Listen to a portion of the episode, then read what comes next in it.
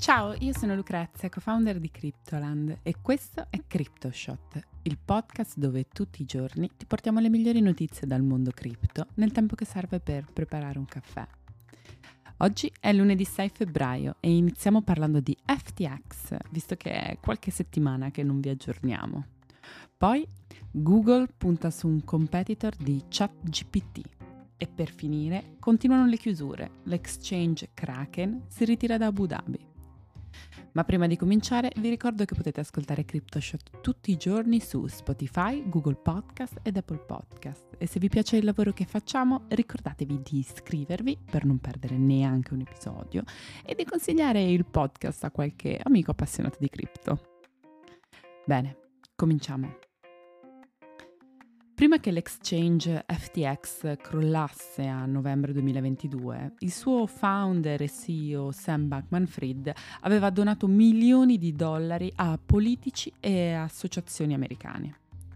Si stima che siano arrivati oltre 84 milioni di dollari in donazioni a candidati politici e organizzazioni tra Bankman Fried, l'ex co-CEO di FTX Ryan Salami e l'ex head of engineering sempre di FTX Nishad Singh. Ora la nuova gestione dell'exchange vuole indietro tutti i fondi entro il 28 febbraio 2023.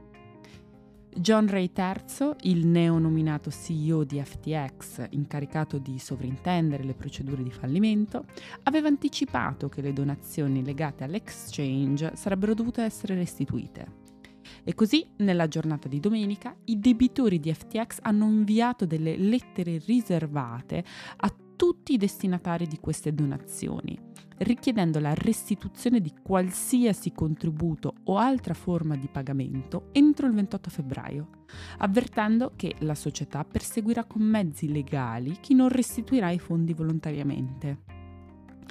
La nuova gestione di FTX sta cercando di recuperare i fondi che Bankman Fried ha elargito in modo inappropriato negli ultimi anni per ovviamente rimborsare i creditori dell'exchange. Il nuovo CEO di FTX, John Ray III, ha più volte affermato che FTX può essere fatto ripartire e che, nonostante il suo fallimento, non verrà lasciato nulla di intentato per riportare in vita l'exchange. Andiamo avanti. Venerdì Google ha annunciato una partnership con Anthropic, la startup fondata nel 2021 proprietaria di Claude, un chatbot di intelligenza artificiale molto simile a ChatGPT. Secondo il Financial Times, Google acquisirà circa il 10% della startup con un accordo da 300 milioni di dollari. La cosa interessante è che le due startup, Anthropic e OpenAI, condividono parte del proprio DNA. Anthropic infatti è stata fondata nel 2021 quando un gruppo di ricercatori di OpenAI ha lasciato l'azienda per divergenze nella direzione della società. Il gruppo in questione era preoccupato che l'investimento di Microsoft avrebbe portato OpenAI su un percorso più commerciale, trascurando le preoccupazioni reali e legittime sulla sicurezza dell'intelligenza artificiale.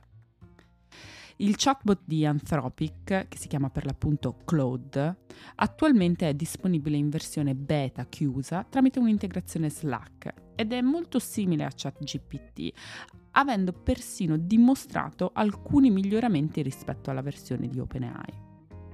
Anthropic, che si descrive come un'azienda al lavoro per costruire sistemi di intelligenza artificiale affidabili, interpretabili e orientabili, ha creato Claude utilizzando un processo chiamato AI costituzionale che si basa su concetti come beneficenza, non maleficenza e autonomia. A qualcuno di voi questi tre valori faranno suonare un campanello d'allarme perché sono effettivamente i principi fondanti dell'effective altruism di cui era un grandissimo portavoce proprio Sam Bankman-Fried. E le coincidenze non si fermano qui.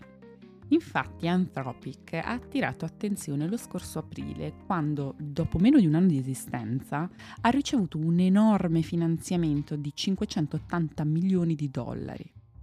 La maggior parte di quel denaro, si è poi scoperto, proveniva proprio da Sam Bankman Fried e adesso, anche riguardo alla notizia che vi abbiamo dato per prima nella puntata di oggi, ci sono effettivamente dei dubbi sul fatto che anche questo denaro possa essere recuperato dal tribunale fallimentare. Andiamo avanti e continuano le chiusure nel mondo cripto, nonostante questo 2023 che è cominciato un po' più positivo rispetto alla chiusura dell'anno precedente, il crypto winter si fa ancora sentire. Il portavoce di Kraken ha confermato giovedì che l'exchange di criptovalute ha chiuso la sua succursale di Abu Dhabi, meno di un anno dopo aver ricevuto una licenza per operare nella regione. La decisione arriva poco dopo che Kraken ha annunciato anche il licenziamento di più di mille dipendenti per sopravvivere alle attuali condizioni di mercato. La dipartita di Kraken da Abu Dhabi segue l'uscita anche dal mercato giapponese, dove l'exchange smetterà di offrire servizi di trading di criptovalute. Kraken si unisce al lungo elenco di aziende cripto di alto profilo che si sono viste costrette a modificare la propria strategia di, di crescita in seguito al crypto winter.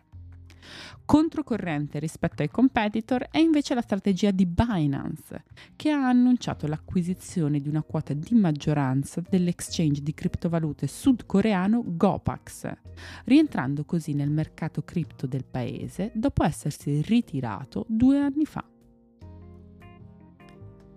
Anche per oggi è tutto, io sono Lucrezia, vi ringrazio di avermi ascoltata e vi aspetto domani per un nuovo episodio di CryptoShot. Ciao!